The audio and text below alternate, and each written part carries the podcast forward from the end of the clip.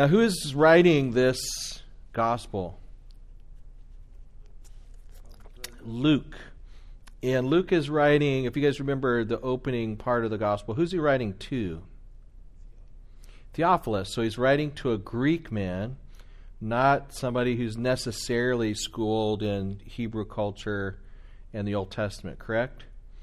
And so he's, he's talking about Jesus coming, eight days being completed, and he has to explain what's going on with this circumcision, what's going on with this purification, and so on and so forth. And so back in in verse 21, we see eight days are completed for the circumcision. That comes right out of the Levitical law. Verse 22, and when the days of her purification, according to the law of Moses, were completed, they brought him to Jerusalem to present him to the Lord. There's a lot going on here. Circumcising a male, um, having a baby made one un- impure. They had to go uh, marry as a, a Jewish woman had to go through a time of purification, which for a woman would be, if she had a male, was 33 days. So you add the seven days to wait for the circumcision, 33 days of purification. That means 40 days after the birth of Jesus, they're now bringing the firstborn male to present him before the Lord. The reason that they're bringing the firstborn male is because any firstborn child um, that opened up the womb is holy to the Lord or meant to be presented to the Lord. If it was an animal, the animal would be sacrificed to the Lord. If it's a human, they were brought and presented at the temple as, Lord, this is your child. Just as the Lord um, killed all of the firstborn, it says in Exodus, of Egypt and all of the firstborn animals. Uh, we bring our firstborn, recognizing that we've been saved, we've been passed over, and we're offering our firstborn to the Lord for any way in which He chooses to use this child. That's a lot of data that Theophilus would just probably have no idea about if he hadn't read his Septuagint, his Greek Old Testament. And so Luke uh, goes to and, and, and is going to quote frequently from the Old Testament to help his audience and his readers understand what's going on. So if you look at verse 23, and it is written in the law of the Lord, every male who opens the womb shall be called holy to the Lord. That's why she's coming to the temple. And to offer a sacrifice according to what is paid in the law of the Lord, a pair of turtle doves or two young pigeons. Now, what Luke doesn't tell us that there were actually different types of offerings that could be offered. But if you were poor and you weren't able to afford um, the animal, the large animal sacrifice, you could bring turtle doves. So the fact that Mary and Joseph are bringing turtle doves or pigeons, what does that say about their relative wealth? They're poor. And so they come, they're going to um, bring this offering. Notice in verse 23 it says, Every male who opens the womb shall be holy to the Lord. Does this mean that God doesn't like females? Is God chauvinistic? What do you guys think? Yes. Now, if you go back and you read, we're not going to turn that now, but if you read Exodus chapter 13 for the rationale it's it's there's this tie-in to all the male all the male children that were killed in Egypt as a part of that Passover. Remember, the final great plague was that all of the the firstborn of all of the animals and all the male children in Egypt were killed, except for those Hebrew kids that were in their homes. Their blood had been put on the doorway, and when the avenger or the angel of death came all those that were under the blood were sacrificed, were were saved. All of those that were not were killed. And so, when a male child was brought before the Lord, um, this was to be a remembrance that their children had been passed over while Egypt's children had been killed. And so, it has nothing to do with some sort of ancient form of male chauvinism, no matter what my professor said back at Cal State San Bernardino. Um, Let's look at verse 25 and following. And behold, there was a man in Jerusalem whose name was Simeon, and this man was just and devout and waiting for the consolation of Israel. and the Holy Spirit was upon him. So, what are some descriptions of this man named Simeon that we see in verse 25? How does Luke describe Simeon? He's devout. Good. What else? He is righteous, just. Yeah, so he's seeking the consolation of Israel. He's been. Uh, so this isn't just. This is somebody who knows, probably knows his Old Testament. He knows that there's a time coming uh, when the consolation, which is a synonym for the Christ, would be coming. And then what else does it say? The Holy Spirit's upon him. So when the Holy Spirit's upon you, in an old, you know, we're still technically in the Old Testament from a dispensational viewpoint, right? The Holy Spirit hasn't come upon the church yet. But the Holy Spirit's upon him in the way that you would see the Holy Spirit coming upon David or Samson um, or any of the Old Testament saints. And so the Holy Spirit's upon him. Then verse 26, and it had. Uh, it had been revealed to him by the Holy Spirit that he would not see death before he had seen the Lord's Christ.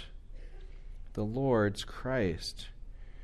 So he would not die until he had seen this consolation, this Christ, this Messiah.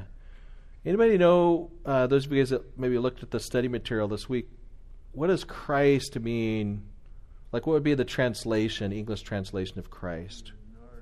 The anointed one, right? So, an anointed one would be somebody who's been uh, picked, plucked out, or, or, or chosen for a special purpose, anointed with oil, anointed by the Holy Spirit for a special purpose. David was anointed, right, by Samuel. Um, and so uh, the Christ is the ultimate anointed one, and Simeon will not see death, he's been told.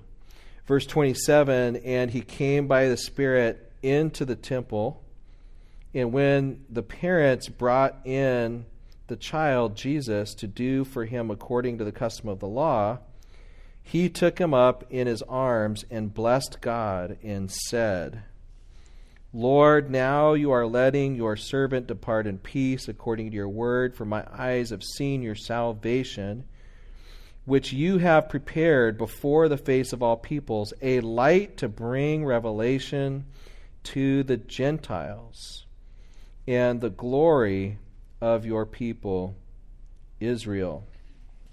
That's pre- this is a pretty interesting occurrence. Simeon, being led of the Holy Spirit, takes up this little baby. And what are some of the things that Simeon is is is attributing to this baby? Salvation.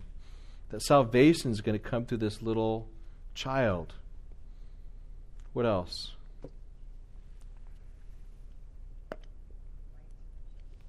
Yes. It's going to be a light of revelation to the Gentiles. And then after that, yeah, glory for the people of Israel. Notice that uh, it, I don't know if you have this in your Bibles, but it's kind of set off as poetry. So you have these couplets. So you've got light paralleling with glory. You've got Gentiles paralleling with Israel. And so as he's prophesying, he's being led of the Lord to prophesy in a Hebrew poetic form. And um, so just acknowledging that the Lord has now fulfilled what was promised to Simeon and that he's been able to see with his own eyes the salvation. So now we've we've had several different descriptions of Christ salvation, consolation, he's called Christ, he's called Jesus. Already we've got a lot of attributes that are being built up around this little baby. That he's going to be the one that brings consolation from what? The fact that Israel had all these promises that went unfulfilled, and now there's been nothing for really 400 years, right?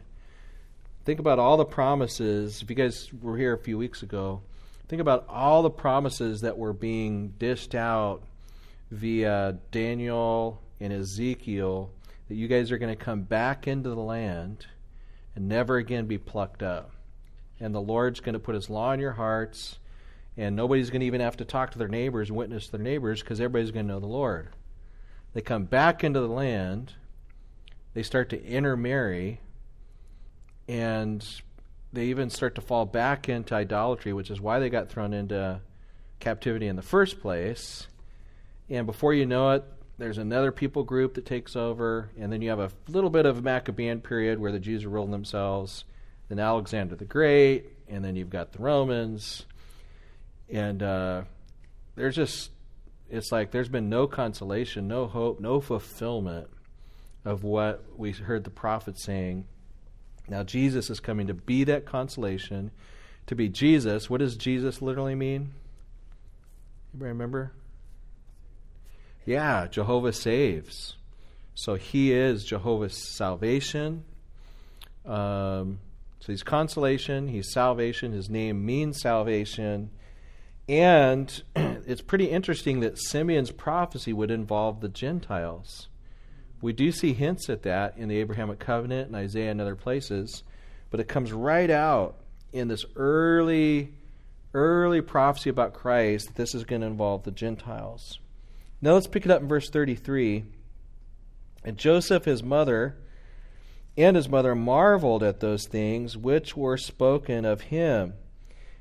Then Simeon, it, you know, it'd be really cool if he just stopped right there. Right? If he just stops right there and says, Here's the consolation, here's the Christ, this is Jesus, this is really exciting. But then he has to turn to Mary it says, Behold, this child is destined for the fall and rising of many in Israel, and for a sign which will be spoken against.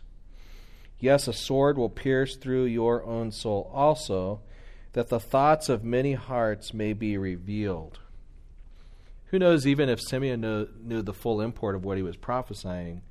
Um, but this is this doesn't feel this isn't a good feeling. The first part of the prophecy, I don't know about you, but it's a good feeling, isn't it? But then for him to turn to Mary and say, "Hey, he's going to cause the rise and fall of many, and he's going to, and your own heart's going to be pierced." So this seems to be a veiled reference, perhaps, to the cross, right, and the road that Jesus is going to go on. And so even now, uh, as we kind of get this foreshadowing, Christ is going to come and accomplish our salvation from sin, but we're not going to see the full fulfillment yet in this advent of Christ seems to be what's implied in this prophecy. All right, so what are the if you guys were to pick like some of the top terms about this child just by way of review, what are the big terms that are popping out of this text? Just about the child. And you can shout it out. Or rap it if you want, whatever. Again, big nouns, big describer words if you want to. Okay, light. Say it again. Glory. Glory. Salvation. What else? Okay, glory. Christ. Holy. Okay. Okay. And so the so probably the big one would be Christ. You, would you agree? Consolation in Christ, those are probably the big terms. Let's turn now over to John. I always forget about my wonderful PowerPoint that I spent all this time on that I never show you guys. Let's click over here to uh, to John, chapter one, verse forty.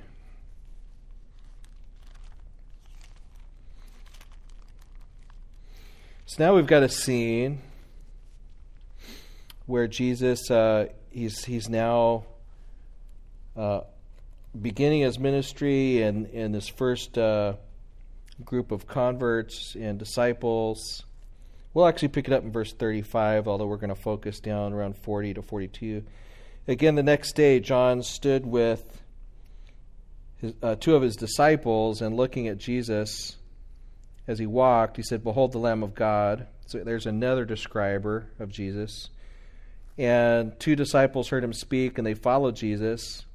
Then Jesus turned, and seeing them following, said to them, What do you seek? They said to him, Rabbi, which is to say, when translated, teacher, where are you staying? And he said, Come and see. And they came and saw where he was staying and remained with him that day. That was about the tenth hour. And one of the two who heard um, John speak and followed him was Andrew, Simon Peter's brother. And he found his own brother Simon and said to him, We have found the what? Messiah, which is translated Christ. Verse 42 And he brought him to Jesus. Now, when Jesus looked at him, he said, You are Simon, son of Jonah. You shall now be called Cephas, which is translated stone. In verse 40 to 42, there's some interesting things that are going on. Who's the, um, again, who's the author of this particular book? John. Okay, so we're in John now. And so let's notice, uh, first of all, a couple things.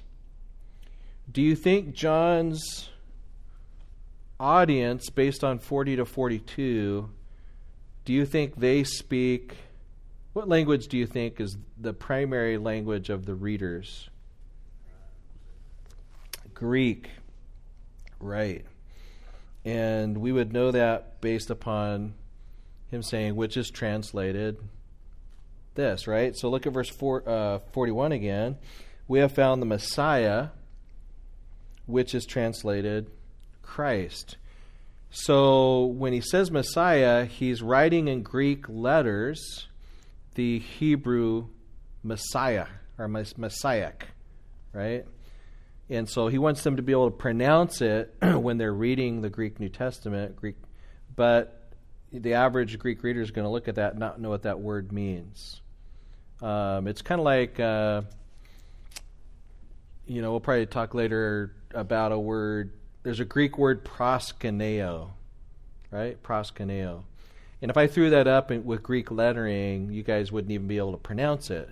But I could spell it. I could spell it out for you in English letters: P R O S K U N E O. That's not how it's written in Greek, but then you guys could look at that, pronounce it proskuneo, and then I would say, which is translated worship or bow down.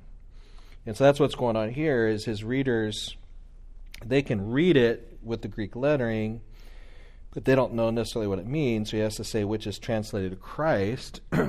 now the assumption is they know what Christ means. Anointed one. And he brought him to Jesus. And then the same thing you see down with Cephas, you shall be called Cephas, uh, and then that's the Aramaic term, which is translated a stone. And so, in this particular setting, I think um, the emphasis that we want to make is that Andrew invites Peter to come meet someone called the Messiah or the Christ. And Peter, as a Jew, would have known exactly what that meant. This isn't just uh, any average person. This is the consolation of Israel. This is the person we've been waiting for. we looked to Moses; he didn't ta- he didn't go into the land. We looked to Aaron; he wasn't able to go into the land. David was an incredible king, but guess what? His kingdom kicked off the split of the kingdom. We have all these prophecies that came in the Old Testament that seem like the Lord was going to cause a spirit to fall upon all peoples and it just didn't happen. And so we're still waiting for this time when the prophet, priest, king, when the Messiah will show up. Andrew comes up to Peter and says, We found him. Now, we've grown up with these stories, many of us, since we were little kids in Sunday school. And so when we hear Andrew saying to Peter, We found the Messiah, you know, at 9:30 in the morning when we're only halfway through our coffee, it's just kind of like Oh, wow, that's cool. All right. That's awesome. but just try to get your your into the mindset of Peter and Andrew. These guys are underneath the yoke of the Romans. They know their history that um, that there is somebody coming at some point. They don't know if it's going to be in their lifetime or some future lifetime, But for Andrew to walk up to Peter and say, We have found the one that the Old Testament has been talking about for 4,000 years, all the way back to Genesis, when God promised that the one that would come out of the woman would crush the head of the serpent. He is here. Um, this would have just probably sent shivers up and down the spine of Peter. And the same thing with Simeon when he suddenly realized that this prophecy that had been revealed to him through the Holy Spirit, now he's actually holding this little baby that is the Christ. And this must have been an overwhelming, overwhelming moment. One of the things I appreciate these days is there's uh, there's better and better Christian films that are coming out that are able to really put on display some of the just the emotion and intensity of some of the biblical narratives. Um, I don't know if any of you guys have seen one of the recent ones we've seen is Paul. Has anybody seen the the Paul movie? Yeah, there's and they're just towards the end of it. I don't want to spoil it, you know, the spoiler, but just the intensity that they're able to bring to the film of Paul seeing the Savior after his death, just looking up and there's Christ. It's just like, wow, that is so awesome, you know, for artists today to take this, you know, what we know is going to be true that when we die, we're going to be with Christ, and to be able to really bring out with all of the music and the visuals of, you know, the, just the thought of Christ seeing Paul after a life poured out for Christ. Um, and and I think the scriptures are meant to kind of bring out that kind of emotion that when we see these types of events, Andrew speaking to Peter, Simeon holding this baby in his hands, we're meant to kind of like feel the swell of the music of the story that's been building f- from the Old Testament and to really feel the intensity of what's happened. Um, so I, I don't know about you, but I if as long as I'm watching the right movie, the those types of experiences kind of add to my appreciation of scripture. You know, you know, no movie hits it perfectly. And um, anybody seen Samson? This is kind of a rabbit trail. Anybody seen Samson yet? Oh man! Oh, Pastor Milton has. Okay. There's some really cool movies that are coming out that I'm I'm like willing, to, you know, when the when the family is saying, "Hey, let's go spend fifteen dollars on a movie ticket," and I look at some of the ratings, like you know all the three F words and this one and that one and a little bit of nudity and that kind of stuff, I'm like, why do why do I want to spend fifteen dollars on this? But when there's something that's coming out that you know might not match our artistic standards as Americans, but it's a good film that's that's producing biblical truth, I'm like I'll spend fifteen dollars on that. And uh, that Samson movie, it shows the Holy Spirit coming upon Samson before he kills the three thousand Philistines. Is it Philistines, or the people that are attacking him? And it's just really cool the way he like gets filled with the Spirit and then grabs the donkey bone and just goes ape wild. it's pretty awesome. So you should see it just for that, just to see him like kill all these Philistines with the donkey bone. Not very politically correct, by the way, these days. Um, but a killer killer scene. Now let's now let's turn over to Hebrews now to kind of wrap this, kind of tie this whole transition up. So in Hebrews chapter one, we're now the writer of Hebrews is is kind of writing a little bit more after the fact now.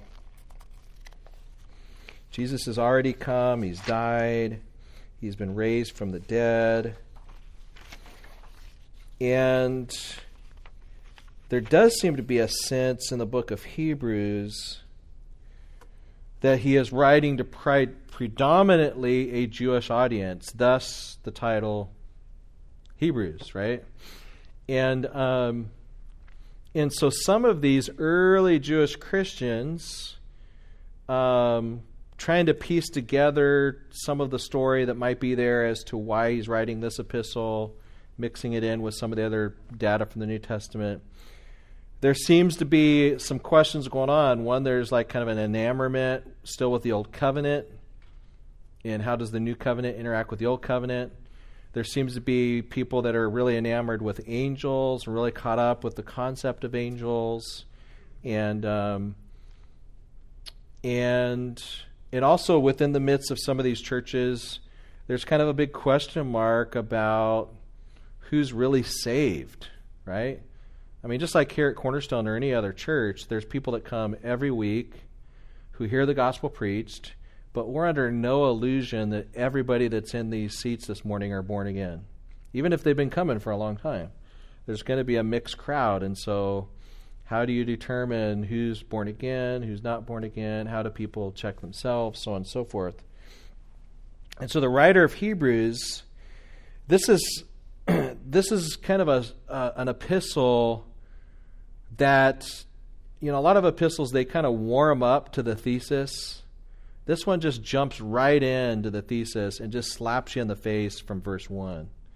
There's just no build up at all. There's not even any kind of like we don't even know who the author is because they didn't say, "Hey, the apostle Paul to this church," or "Let me send you greetings and grace and mercy."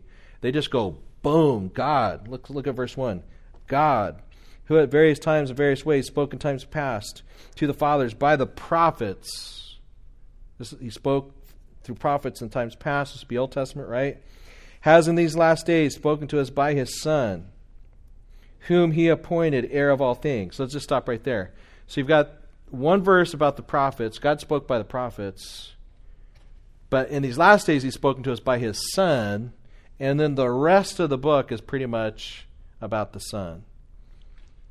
And just look at the flow of this first chapter. So He spoke by the prophets. Okay, enough with them.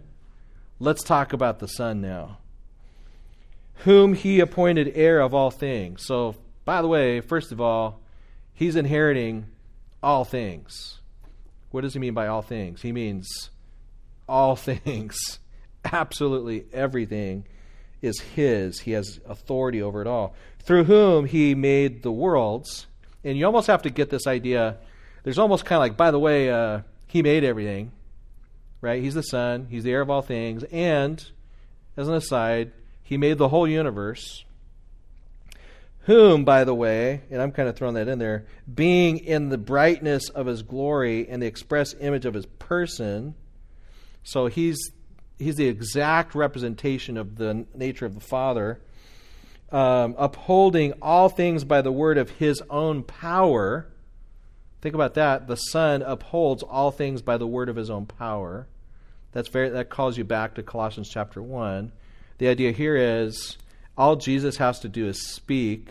And if you really understand the idea of word, all he has to do is think, and it just happens. He upholds everything by the word of his own power. When he had himself purged our sins, sat down at the right hand of majesty on high. It's a big mouthful. So, this one who created all things, who upholds all things by the word of his power, who's going to inherit all things, he purged our sins and then sat down at the right hand of majesty. In other words, he's the man.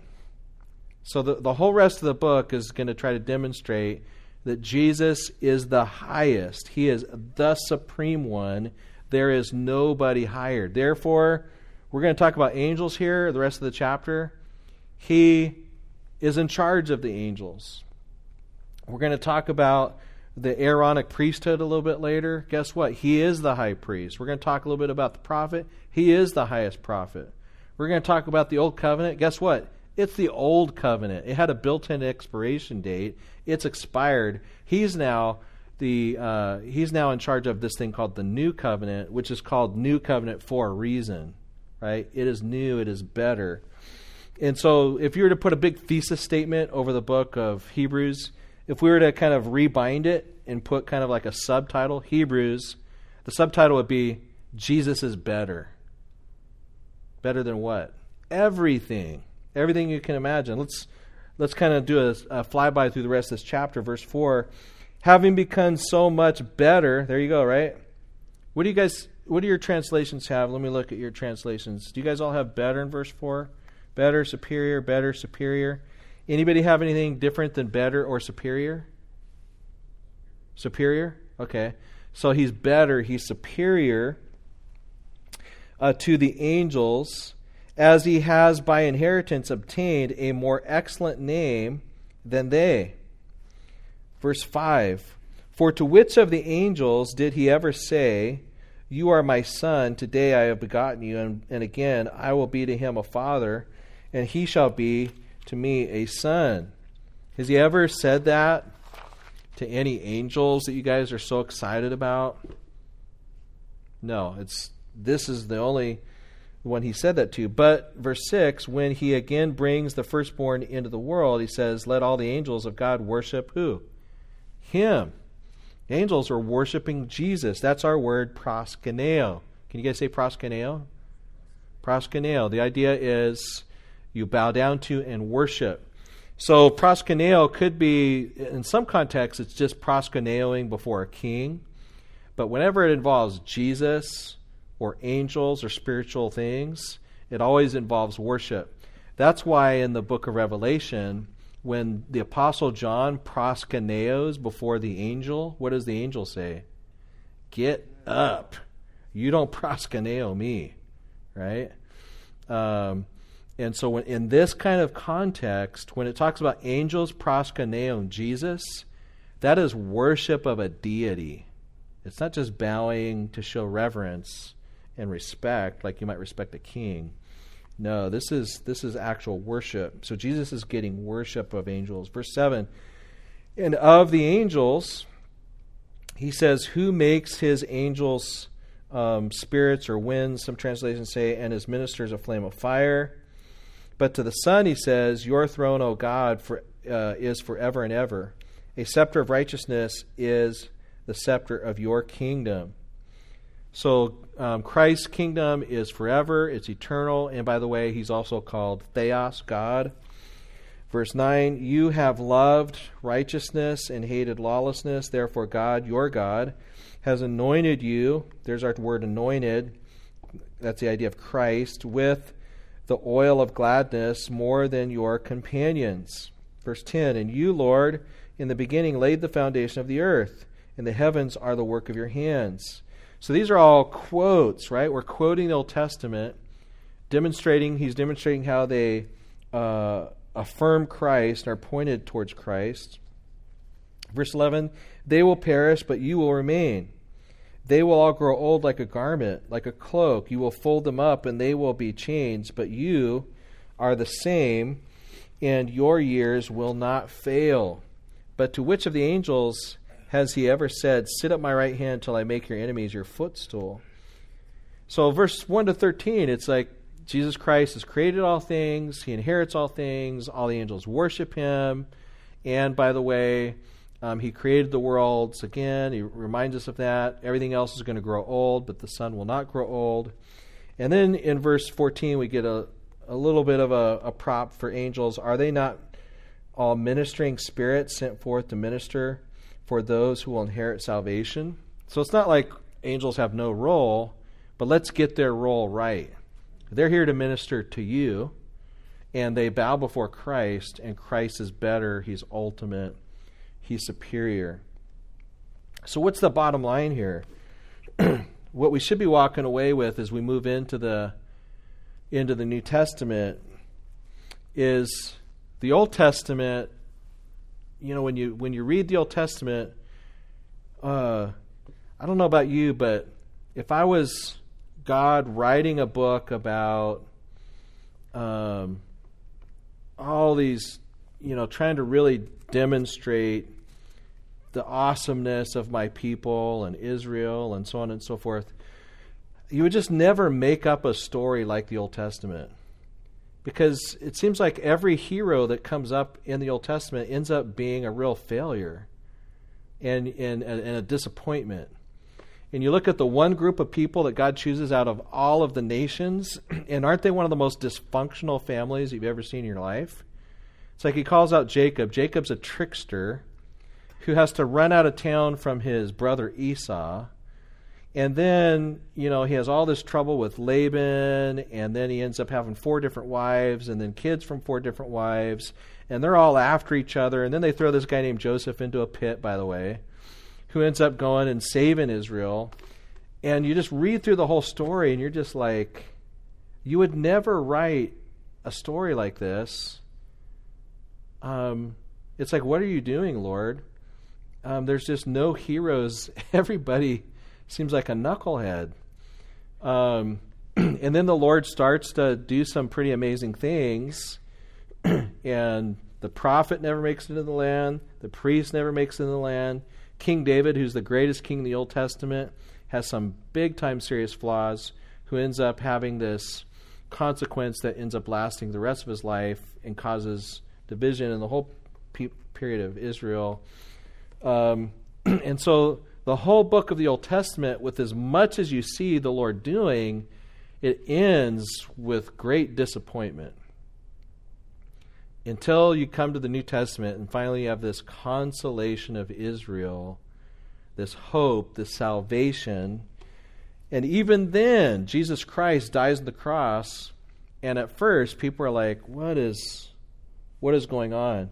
Let's turn to Luke to kind of we'll we'll finish with this. Um, Luke. I'm losing the exact chapter I want you guys to go to. The Road to Emmaus. Brian, what chapter is that? You think it's 24? Is that right?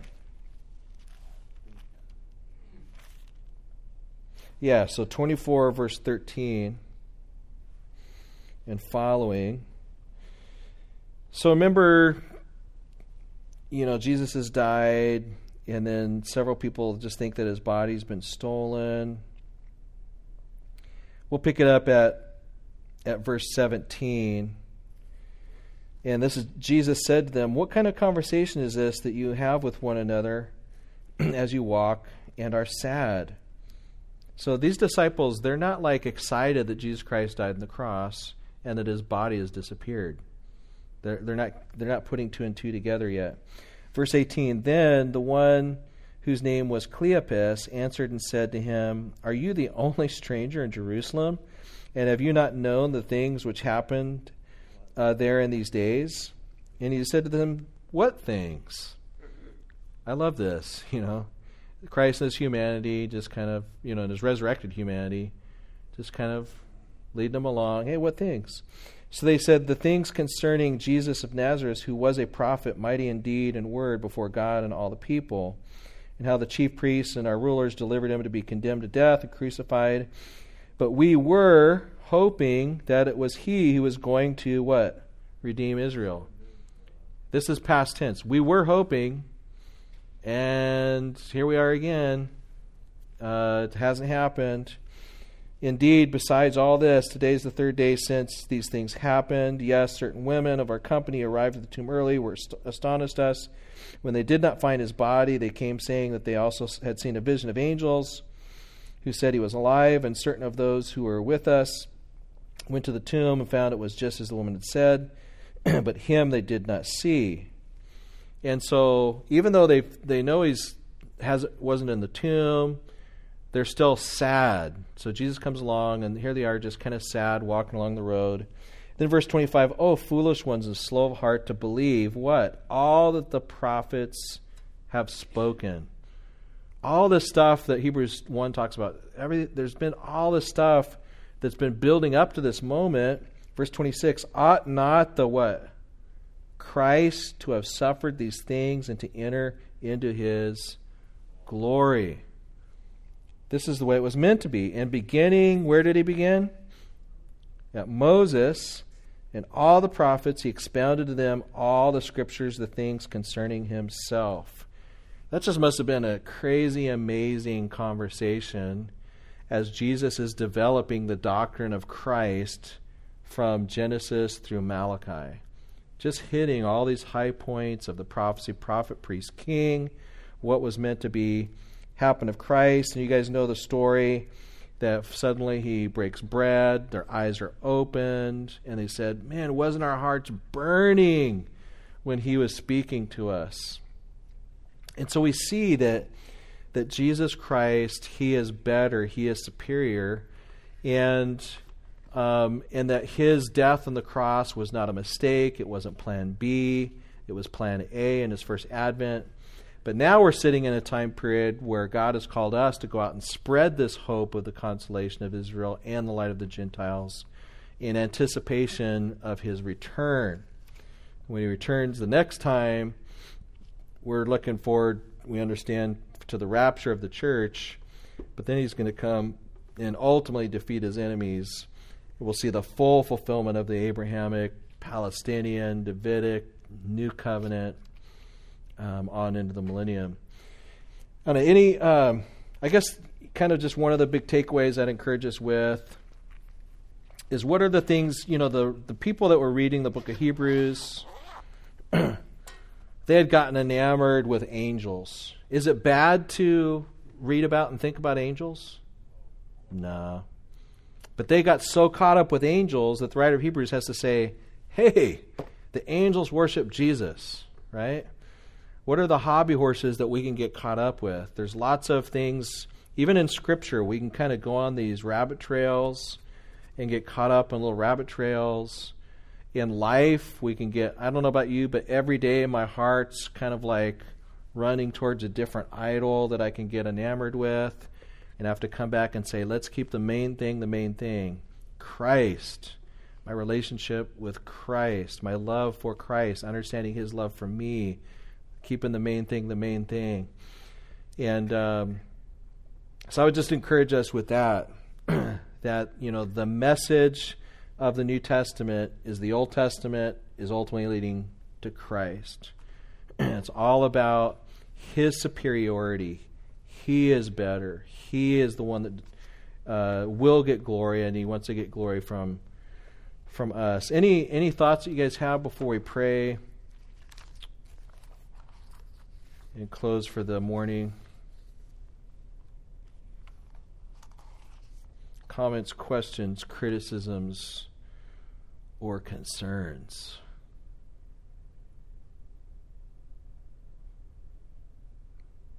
All right, so you guys have an assignment. One is to go and look at cha- uh, lesson two this week. We've got packets on the back. I'll email you guys out um, the lesson for next week for you guys to check that out. the other thing I want you to do over the next week or two is go find either on Amazon or Redbox or the theater, find a good Christian movie to get pumped up about because there are some really good Christian movies that are out these days, and pay, and and and get pumped up with some of that Christ exalting stuff that's out there. Uh, I'll give you one other one that you guys go check out. There's a series on Amazon. It's called the Bible Collection, where they put together a bunch of different movies that you can buy for about a dollar ninety nine or two ninety nine to rent them. And I've been really impressed with the quality of the movies. They're they're not all like brand new. Some of them are like early two thousands. But the one on Esther is really killer, and the one on Jeremiah like just had me like bawling as Jeremiah is trying to resist the Lord. To he doesn't really want to go out and prophesy, and then the Spirit falls upon him, and he's just like, and he just has to speak for the Lord. Um, it's a really cool movie. I personally liked Paul, but not everybody likes it. So that's your second assignment.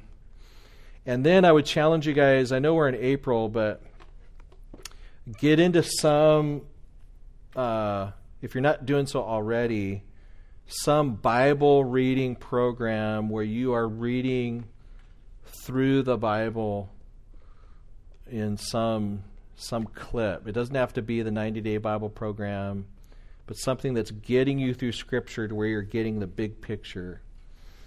Um, I think if you tried the 90-day Bible program, you guys would be surprised at how how easy it is that it's not as intimidating as it sounds. I mean, honestly, I can do my Bible reading, my 90 day Bible reading plan, in the time that it takes me to watch two Seinfeld episodes with no commercials. Right? You watch one Seinfeld, it's 23 minutes. Next one's 23 minutes. in 45 minutes, I can I can do my Bible reading, and I sit there and watch two episodes of Seinfeld like it was nothing, right? Just goes by. Yeah, the 90 day Bible reading program is you read the whole Bible in 90 days. It basically, if, if you read for 45 minutes, you could buy the NIV version if you want because they break it up for you. In the NIV one, it's called the 90 day, it's by Zondervan, 90 day reader. It's 12 pages a day. And the average reading, if you're just a an average to slow reader, you can do it in 45 minutes a day. It's not like you're not trying to suck the marrow out of every phrase. You're just reading through it. And then what I'll do is I keep a pen next to me and I'm just if there's something I want to go back to, I just really quick write it. I don't stop. And and for me personally, it helps if I have audio going while I'm reading because then I'm not tempted to go off on rabbit trails and start thinking about, oh, that's an interesting phrase. And start I just like just move through it in 45 minutes. Yeah, it's pretty cool. And then there's this Bible app. I'll end on. I keep telling you guys I'm going to end on this. It's a useless preacher term. Um, so this audio Bible app, this actually is by Bible Gateway, but this one it actually has the text of the Bible on the app, to where it's uh, let me see if it's picking it up. Like, I don't know if you guys can see that. It rolls through the text while it's reading. So it's changing slides. And you can set it up on you can set it up on a timer. Like if you want to read for 30 minutes, you can put a timer 30 minutes. You can also make it go faster or slower. Right now I've got it at 1.5 Oh. They answered, Your servants have come from a very distant country because of the fame of the Lord your God. For we have heard reports of him, all that he did in Egypt, and all that he did to the two kings of the Amorites east of the Jordan. See, I've been doing it fast for so long that that sounds that's totally normal to me. It just helps me more my reading speed rather than my listening speed. Does that make sense? The app is just called um, Bible Audio. It's for free on um, your app store. And yeah, the thing I like there's it's all it's only King James and NIV, but there's several different audio of the NIV. And the thing I really like about it is one, I can see it. I'll use this sometimes if I don't have my Bible if I'm like somewhere else without this copy of the, God's word, and I can hit the timer, and I'll actually do it this speed sometimes. King of Heshbon, and Og, king of Bashan, who reigned in Ashtaroth, and our elders and all those living our country said to him. That's the speed I do when I'm going through like the uh, um, the no, no, like Le- like Levitical laws and stuff, or like if I'm going through like all the uh, uh, genealogies. That's my genealogy speed. Take provisions for your journey. Go and meet them, and say to them, "We are your servant." Uh, but so you can change the speeds and stuff. Anyway, just some ideas. Yeah, I do better like if I read with the audio, I do better than listening to the audio. I'm not very my learning style is not v- really geared towards audio by itself. I do better reading, but if I have reading and audio, it helps me stay at a certain speed.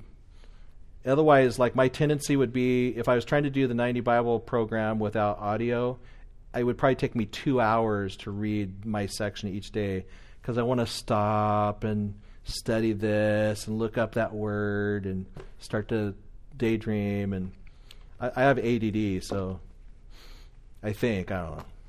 Just all right. Well, let's pray, and if you guys have any other questions, I'll be up here. Lord, thank you so much for your kindness and goodness to us. Um, we thank you, Lord, for just being able to start the New Testament today, and what a blessing it is to see the consolation and hope that we have in Christ well, and we thank you, Lord, for the hope that Christ uh, uh, gave uh, Moses, who was not able to enter the land, Aaron, that was not able to enter the land, David, who failed in his life, and yet they all pointed to the perfect prophet, priest, and king. And uh, we thank you, Lord J- Jesus, for being our prophet, our king, our priest, for being the Christ. we thank you, Lord, for ministering angels, but we look to you as the ultimate, superior, better one. And um, we ask God that you receive worship this morning as your word is preached and as we sing. And we uh, thank you in the name of Jesus. Amen.